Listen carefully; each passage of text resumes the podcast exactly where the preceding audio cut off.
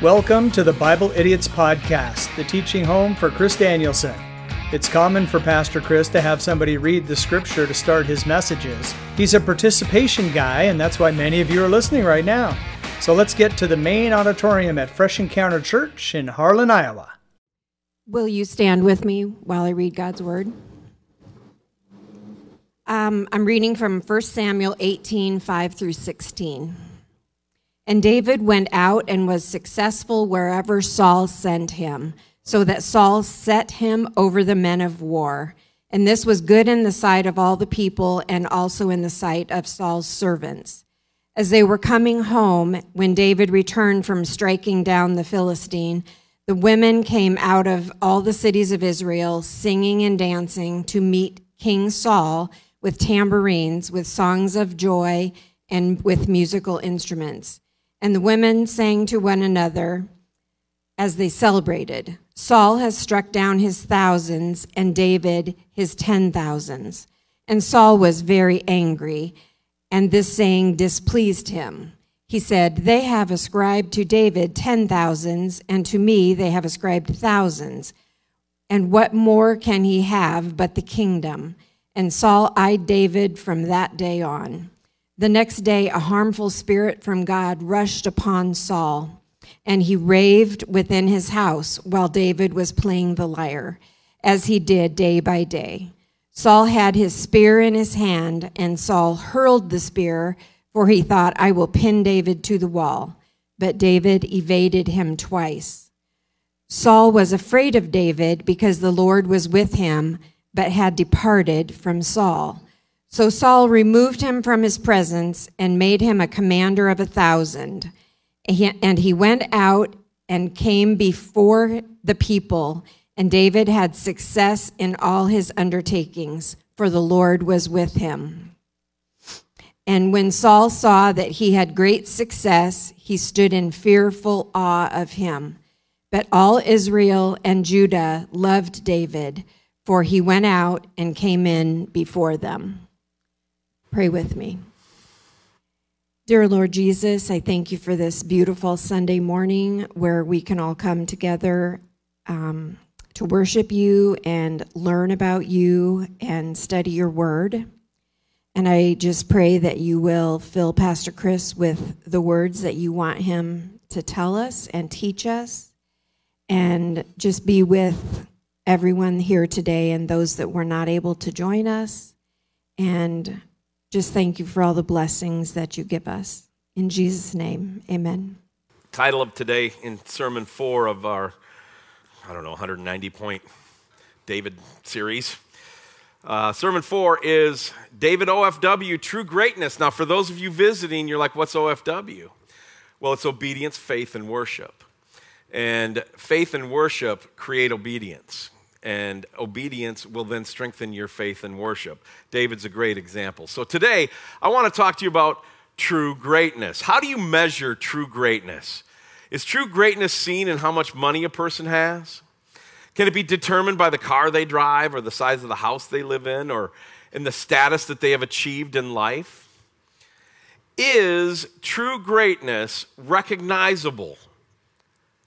And is it recognizable by achievements in life? For instance, if an actor wins an Oscar, is he or she, have they achieved greatness? If an athlete topples long-standing records, have they achieved greatness? If someone is able to do what no one else has ever done before, have they achieved true greatness? Some would say yes. But I believe in studying God's word that our Heavenly Father would say no. I think God would say true greatness is not measured by what you achieve in life, but how you live your life. In Job one eight, God declares Job's greatness. God does say to us that greatness is possible for the human being. A lot of us want to say, well, in our fallen condition, there can be no greatness. Well, I think we can see it fleshed out in the life of David. And in this passage, David is a young kid. He's a young man. He's fresh from his first battle. He'd already achieved what so people, so few people will ever achieve in this life. David has achieved true greatness. And I would like to take the text and share with you some observations from the life of David. And these observations reveal why I say that David has achieved true greatness, and they tell us how then we can achieve it too. So let's go to point number one. Point number one is David the wise guy. David the wise guy. We see this in verse five, fourteen, and thirty, and we're talking about wisdom now. Not David's telling the Philistines to hit the bricks, see? Three times in this chapter, we're told that David behaved himself wisely. This phrase speaks of someone walking properly. It refers to a person who knows how to carry themselves. It speaks of more than mere manners. If you really look at it, it speaks of a person who watches what they say, what they do, and how they act because they know they are being watched, but they don't do it in a fake, I'm walking on eggshells to try to appease people. Those are two different things. It has the idea of walking accurately and carefully, as if one were navigating a minefield. It's the kind of walk we are called upon to exhibit. But don't misunderstand this. This is not walking on eggshells so you don't hurt anybody's feelings. That's not what this is. It's about walking wise. Look at Ephesians five fifteen with me. It says straight up, look carefully then how you walk, not as unwise, but as wise. See, now there are three areas where this accurate, careful walk of David was on display. Now, all throughout this sermon, when you start studying David, there's no end to it. You, you get into one point, that creates four more points. You get into those points, each point creates. It's like Russian nesting doll sermons all over. So point one is its own sermon. And the three points are that he behaved himself well in spite of life's promotions, life's problems, and life's possibilities. Let's take them one at a time. Let's start with promotions. After David killed Goliath, he continued to prove himself to be a faithful, loyal subject day by day, hour by hour. David did not allow his victory over the Philistine to go to his head. David knew he was climbing to the top. He had been anointed by the prophet Samuel. For crying out loud, this kid knew where his destiny was. But he was willing to take the climb one step at a time. One of the most amazing things about David is that he did not pursue the promotion. He let the promotion come to him. There is always a danger when we see some measure of success with the Lord. We then want to run out in front. We then want to elevate what we're doing into more significance than what it might be. And when God allows us to see a victory or two, we need to be beware of the snare of pride. It has a way of telling us that we are greater than we actually are. Thank God for the victories He gives. I'm so thankful for every one I've had in my life. But be careful that it does not go to your head, because as somebody who's had it go to his head before, the, the fall is pretty painful. When, when, you know, when Jesus grabs you by the throat, lifts your feet up off the floor, brings you this close, and in a gentle voice says, "Can we talk?" It's not as comfortable as you might think. But David also dealt with life's problems. Even when Saul tried to kill him, David still carried himself the right way. David could have become bitter, or he could have been overcome by a desire for revenge. Instead, David continued to carry himself well and set a good example. I still remember being in high school the first time I read that, that Saul was uh, in the cave exposing himself, and David had a sword right there, and he cut off the corner of his robe. That's coming in our series. I'm just jumping ahead right here for a minute just to tell you. When I first heard that, I couldn't wait to read when David killed him. He's got him. You don't let him go. Greatness, strike that man down. Take your spot as king. You've been anointed. That's coming in a couple weeks. That's walking out your life with Jesus in spite of your problems. Often it's the problems of life that throw us off course. Some unexpected calamity will blindside us and we'll be down and out before we know it. I can't tell you how many times I've made bad decisions in the heat of the moment. It's a sign of true greatness in one's faith, is the ability to continue to walk the right way and the right path, even when things are not going well in your life. And I can give you a handful of scripture references if you really need them. See me after the service. See, because the promotions and the problems are going back and forth. In the middle of all that, what do you have? You have possibilities. David has, though, the providence of God. He has seen more than the average person has seen. David has married into Saul's family. He's become far more popular than Saul, and he is blessed and prospered greatly in all of Israel. He is in a position to attempt to overthrow the Saul, Saul's kingdom. After all, he's supposed to be the king. But instead of trying to elevate himself, David is content to even wait on the Lord, even to the point of continuing to have a man pursue and try to kill him. Saul, in, the, in future chapters, fall, Saul falls into David's hands, and David lets him go because it wasn't God's timing. That's incredible. See, instead of trying to elevate himself, God, or David waits on God. He waits on the Lord. David carries himself well in spite of opportunities to promote himself. We need to be very careful when it seems that we're on the way up and when it seems like our walk with the Lord's getting really strong. Because if we are wise and we are walking properly, we will leave our elevation of any kind to the Lord. And it's much sweeter when the Lord does it. He knows where we are, and he knows how to elevate us in his time. Our duty is to live for him and make a proper presentation of our lives for his glory. That's what he calls us to do. And that gets more difficult day by day. Jesus says, my yoke is easy, my burden is light. When do you get to see that? When do you get to experience that? In the middle of your problems, you see possibilities. See, David may have been a young man, but he set the kind of example that we all need to follow. He lived a wise and balanced life for the glory of God. He lived a life that honored God and a life that God could then re-honor. I don't know about you, but I'm interested in that kind of life. Point number two today, really focused on verses ten and thirteen. David, the priority guy, ten through thirteen. Another example of the greatness of David's young life is the priorities he, you know, he laid out. These were not easy days for young David. He had been uprooted from his home. He'd found instant fame after killing Goliath, and he has found a bitter enemy in the person of King Saul. Still, David remained faithful to his priorities. He carried on with his assignments in spite of all the difficulties he's faced. Now, notice how David demonstrated faithfulness to the priorities of his life. All right, another Russian nesting doll sermon in this point. And because all the great pastors use the same letter to make their point, I'll give it to you up front. It's surrendered, steadfast, and submissive. David demonstrated that he was surrendered. David knew the king was up against him. Still, David walked into that throne room, picked up the harp, and played the music. He had a job to do, and he didn't, did it faithfully. What a great testimony to us. Verse eleven, David was steadfast. In his hatred, Saul attempted to kill David, but notice the phrase, and David avoided out of his presence twice. David got out of the way twice. David escaped twice, depending on your translation. Saul tried to kill David, and David ran away. And I don't know about you, but that would have probably finished me up. I think I would have turned in my resignation and headed back to the sheepfold. But not David. He was steadfast.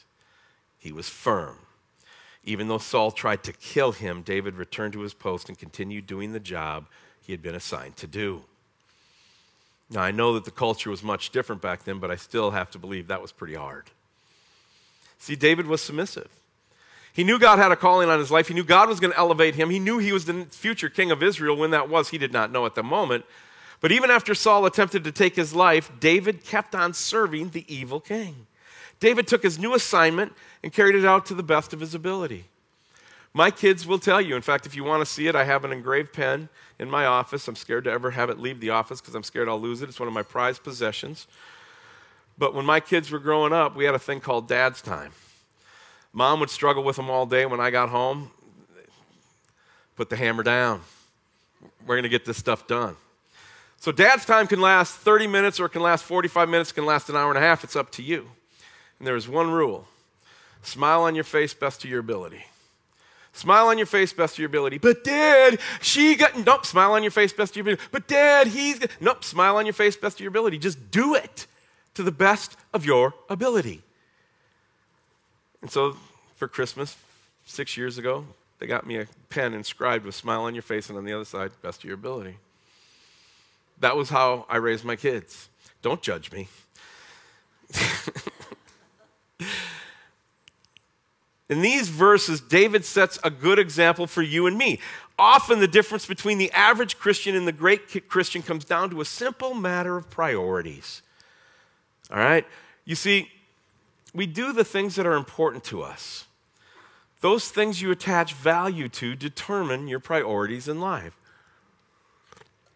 Today, it'll be a priority in my life, whether I get to watch the whole thing or not. I will know who won the NASCAR race tonight before I go to bed. Every Sunday, that's a priority in my life. You can call it my soap opera, whatever you want, but that's my escape. It's one of them. Hockey and football are the other two. See, when you make a priority in your life, you follow through on that. Everything in your life is touched by this principle. For instance, your church attendance will be determined by what priority it holds in your life. Straight up, that's what it is. The same is true of prayer. Same is true of Bible study, witnessing, whatever. What you do is what's important to you. And these priorities will change. They will morph. And some of it's righteous. Some of it's not righteous. I believe that there is a time when my prayer life will start to decrease because my study life has increased or my relationship life has increased. And I don't think it's bad that my prayer life is down a little bit because these other things are happening. There are other times when your prayer life starts to decrease and you're involved in all kinds of other priorities which really shouldn't be priorities. Then now you got a problem. Does that make sense? It's not that the prayer life decreased. It's why did it decrease? I hope that makes sense. I don't have time to stay on that point, but let me tell you, where you put your priorities is where you're going to have your actions. You know, it's, it's that simple. See, what you think is important is important until it's not important to you anymore. And that's called the sanctification process. Jesus will actually change your desires. I'll tell you why I don't hang out at the bar anymore. I don't want to. I have no desire to be there. You know? Same with casinos. I just don't have any desire to be there. You know, there's a casino, and part of the reason I don't go to casinos is I don't want to be spotted. You know, just straight up. Um, I'll, get, I'll tell you more about that later. David's standard of living is one in which we could all take a lesson. At some point, David had determined to be faithful in spite of injury, in spite of trouble, in spite of difficulty. He had made up his mind that he was going to be surrendered, steadfast, submissive to the king, regardless of what took place in his life. Do you have that same attitude towards Jesus? This is how it should be this morning. In fact, this is God's will for each of his children. Write down First Corinthians fifteen fifty-eight and Romans twelve one and two. First Corinthians fifteen fifty-eight and Romans twelve one and two. Look it up later. But aren't we guilty of allowing anything and everything in the world hinder our walk with and our faithfulness to the things of God? We need to make up our minds that he will be the first priority in our lives. This is called, in my world, setting your face like flint, putting the horse blinders on, okay? I am focused. I am, I am set. And we need to make up our minds that he's going to be the top priority in our life. Why? Out of good old-fashioned gratitude for the mountain of sin that you committed that he forgave. We need to make up our minds that he will be the first priority in our life. And when he is, then we have no trouble serving him like he deserves to be served. And if he isn't, we will have trouble in this area, which will lead to trouble in all areas of our life. And just because you're having trouble now and your neighbor is, is not, and now you're not, a week later, you're not having trouble and your neighbor is, do you see that that's what happens? Well, God sent you, those of you who call Fresh Encounter Church your home, God has sent you a fellowship in which you can grow in and a pastor who will come alongside and do the best he can to help carry your burdens with you. Let's go on to point number three today. It's verses seventeen through twenty-three of the chapter, even though we didn't read it today. It's, it's all part of it. I want you to see that David was the awareness guy.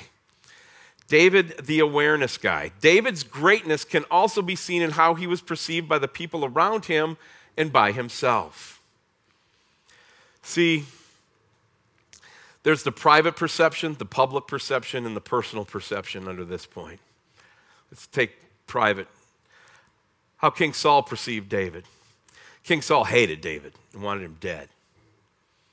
When he looked at David, he looked at him through jealous eyes. He saw a young man who was everything he himself was not. He saw a young man who walked with God. He saw a young man who carried himself well. He saw a young man who was ambitious, faithful, and clean. And Saul hated him because of it. Saul hated David so much that he tried to kill him with his own hand. When that didn't work, he tried to kill David through deceit. Saul hated David, but he hated him because God was with David and was not with Saul. He hated David because David walked with God. What a foreshadowing to those who hate you because you walk with God. Those of you who do. Then there's the public perception of David's life, how the people of Israel perceived David. Saul's private perception of David was one thing, but the public's perception of David's life was altogether different. I mean, Saul's servants, even his servants in the palace, the king's palace, they, they, they saw how David carried himself. They were impressed. Saul's subjects, all the people of the land of Israel, saw God's hand on David's life, and they were impressed with him. Even Saul's son and daughter, even Saul's own children, Jonathan and, and Michelle, all, they love David. There is something about his life that touches them as well. And then there's the personal perception, how David perceived himself. This is so awesome when you get your mind around this. The only person in Israel who seems to be unaware of David's greatness is David. When it is mentioned that he might become the king's son-in-law, David speaks about his own unworthiness. In verses seventeen through twenty-three, David isn't nearly as impressed with David as others were. Now, here's one of the most powerful secrets to obtaining greatness. The person who possesses true greatness will be the last one to know it.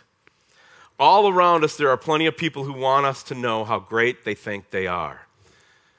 Now, Emily and I and Mike Shaw and anybody else who's been around it long enough, Uh, around broadcasting, film production, that type of stuff.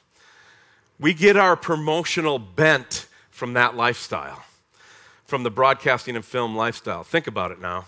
Your job that they're paying you incredibly well to do is to get out in front of everybody and go, ta-da, look at us, look at us. We're humble servants for the Lord, wink, wink. It doesn't play well. I have tried to explain how God-exalting we are trying to be when talking about the incredible journey the Lord has given us. And without fail, it'll come off as self-serving or self-promotion. See, many don't see the self-depreciating aspect of it. And Emily and I, when we were actually simply answer folks' questions, have been labeled blowhards and braggarts. Other times, folks will need to build credibility and will present their background as a way to justify the why in some circumstances. Like a doctor about to give a lecture, and he or she shares that they studied at Oxford or the Mayo Clinic, and it becomes necessary to speak about accomplishments. But even with these appropriate issues to possibly self-promote, there can be circumstances where the best-intentioned person ends up talking about themselves and their achievement, and it seems as they are constantly elevating themselves and exalting themselves above others. But the truly great person, the truly great person in God's economy will not be in the business of lifting up their own name or promoting their own fame. In fact, they will be amazed when others lift their name and talk about their greatness. And this was the kind of spirit that David possessed and is the same spirit that we should all strive to have within us. This is also why I don't consider anyone in the broadcasting or film space to have a biblical form of greatness. I just don't, and I never will, because you're always drowning in self-promotion. Self-promotion is a way of life, and it is so hard to maintain authentic biblical humility. Paul understood biblical greatness, as this was also the spirit that dwelt within the Apostle Paul. In Second Corinthians twelve eleven, I'm going to use the New Living Translation because on the screen, because I think it just says it better for the message. It says, "You made me act like a fool boasting like this. You ought to be writing commendations for me, for I am not at all inferior to these super apostles, even though I'm nothing at all." Do you hear how he's trying to justify his existence without bragging about himself? The Bible has something to say about the matter of self-promotion. By the way, it's, it's not fond of it, but let's look at it together. Proverbs twenty-seven two, let another praise you and not your own mouth, a stranger and not your own lips. How about Proverbs twenty-six twelve? Do you see a man who is wise in his own eyes? There is more hope for a fool than for him. Listen to Second Corinthians ten twelve. Not that we dare to classify or compare ourselves with some of those who are commending themselves, but when they measure themselves by one another and compare themselves with one another, they are without understanding. Do not get into the comparison trap. You, let me tell you who you have a right to compare yourself to. You have the right to compare yourself to this person all day, every day. You want to know who that is? Nobody. Nobody. Quit comparing yourself to others in anything. Did our Savior say anything about this? Yeah, he did. It's not in my notes. I don't have a scripture reference for you, but look for when Jesus says, what is it to you? What is it to you? If this man doesn't even see death before he sees the kingdom of God, you pick up your cross and you do what you're called to do. See, it's just not wise to toot your own horn. But sometimes you have to explain who you are, why you, why you are, what you've done, where you've been, and you try to do that with as much humility as you can. But it's far better to let the Lord exalt us in his time than it is for us to be in the business of exalting ourselves. Listen to Second Corinthians ten eighteen. For it is not the one who commends himself who is approved, but the one who the Lord commends. In fact, it is wise to close your ears when you hear things talked about yourself, good or bad. It really is. It's unwise to listen too closely to what others say about you, good or bad. Folks will love you today and tell you how great you are, but just cross them up and they'll turn on you like a rabid dog. Live for God and let him do the exalting. Beware of thoughts of personal greatness and don't believe all the good things people say about you. And don't believe all the bad things they say about you either. Because if you are what point number four is for David, if you have this, you got everything. And it doesn't matter what they say. Doesn't matter what they think. See, David, point four, was the relationship guy. David, the relationship guy. David presented himself the right way, had his priorities in the right order, and had the proper perception of his own life because things were in order between him and the Lord. All these other things were possible in David's life because his relationship with God was what it ought to have been. When you get right down to it, the right relationship with the Lord is the first essential step to a pathway to greatness, true greatness. In this life. See, David had a relationship with the Lord. David was in faith with God. He was able to say in Psalm twenty-three one, the Lord is my shepherd, I shall not want. David knew God in a personal way. He was, it was not faith-based in what his parents knew. He did not worship God vicariously through the prophet Samuel. God knew David on a personal level, and that made all the difference in his life. And all of David's resources were with God. He said God was, it said God was with him. David was able to do all that he did because God was with him. He had favor with man because God was with him. He had humility and grace in his life because God was with him.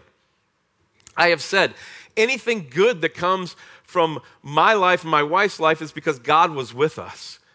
And even when we got set down in some of our failures, God was still with us.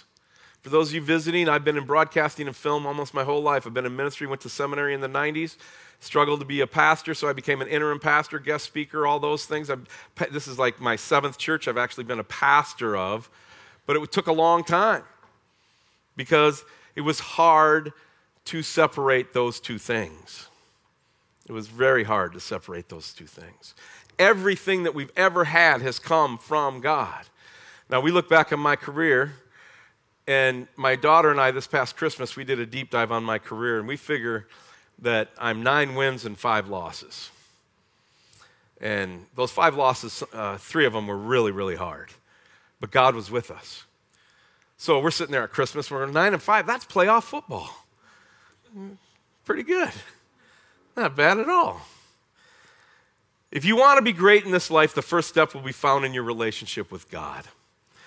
Salvation is the key ingredient in proving true greatness in life. In fact, it's to have that satisfaction that it's well with you when you're winning and it's well with you when you're losing comes from this.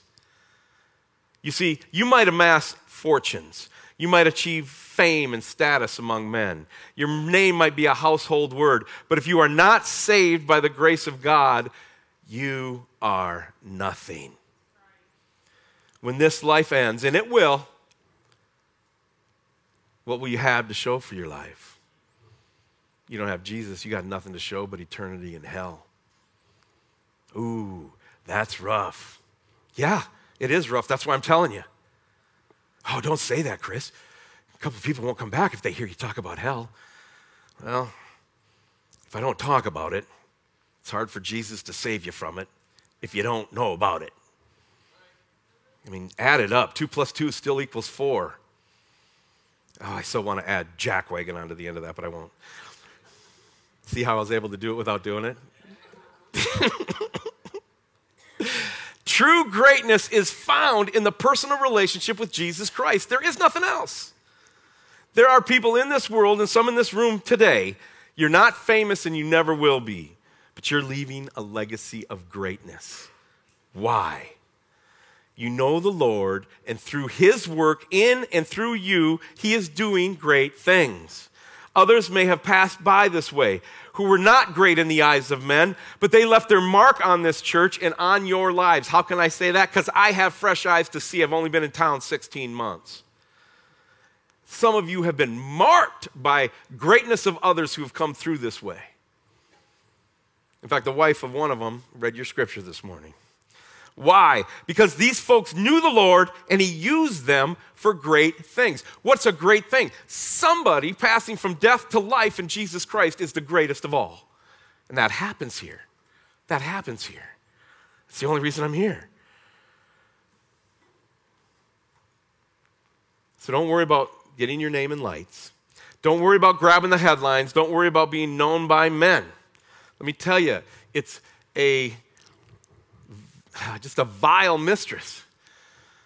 You know, I've had my name in headlines multiple times. It's not always pleasant. There's usually some adjective next to it. You know, they can't just say broadcaster Chris Danielson. It has to have some other thing.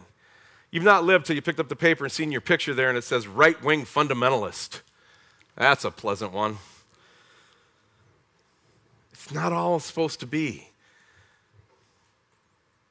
Don't worry about being known by men. The best thing in life is living for Jesus Christ and allowing him to live through you and make an impact on this world. True greatness is knowing Jesus Christ as your Savior and living out your life for him. David's life was truly great, not because of what he did, but because of who he was and whose he was. The same is true in your life and mine. True greatness is not in the things we do, but it's found in who we are and who we know. So I ask you today, would you like to live a life and leave a legacy of true greatness? If so, then take the essential step of ensuring that you have a personal relationship with Jesus Christ. Then grow yourself well. Establish the right priorities and live them, and have a proper perception of who you are. When life is lived within this framework, true greatness has been attained. Some of us tomorrow morning will get up and we'll take the true greatness that God has given us and we'll set it on the dresser and we'll walk out the door. Others will clothe ourselves in Jesus Christ and his greatness will be out there as we just bumble around in our own ta-da way. When life is lived for Jesus, you will see things that you cannot see any other way. I have one goal pretty much every day, and that's I want to see the power of God do something. I just want to see the power of God do something. I'm addicted to it. It's like a, it's like a hum.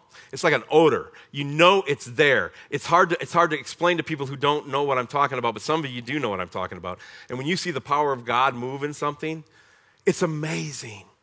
It's amazing. We've had people come to know the Lord in the last month in this building, a couple of them. We see others that I'm talking to and others that are being reached from different, different things, even our, our food ministry, different things that we're doing. And you see the power of God move. It's amazing. There's one fuel that we must maintain, and it's the one that the enemy would love to take from us. And I ended last sermon with it, and I'm going to end this one with it too. If you want to hear, feel, notice, smell, whatever, the power of God, and you want to see that move, there's one thing that must be present, and that's unity amongst the brethren. Unity amongst the brothers and sisters of the Lord. That's where God manifests his power. And without unity, the grieving of the Holy Spirit, the dove flies away. I'm not saying that God's purposes are this, that, or the other thing. I'm just telling you, when I see God move, it's because there's unity. Who should I have the most unity with? Is it people of the congregation? Is it the elders? No. The unity that I must maintain to have any power of God anoint my messages or anything else is I must have complete unity with my wife. And if you want to do anything for God, you start by making your marriage something strong. Men, love your wives like Christ loved the church. What does that mean? That means you love her so much, you set the bar so high that it doesn't matter. You're vulnerable because she could take your heart and throw it on the ground and stomp on it, and you know she could do it. And ladies, you respect him, you honor him, you lift him up, and that man will go through a wall for you. And if you're both focused on those things, guess what? You're living a unified life. The reason I serve my wife with abandon is she does the same thing back most days.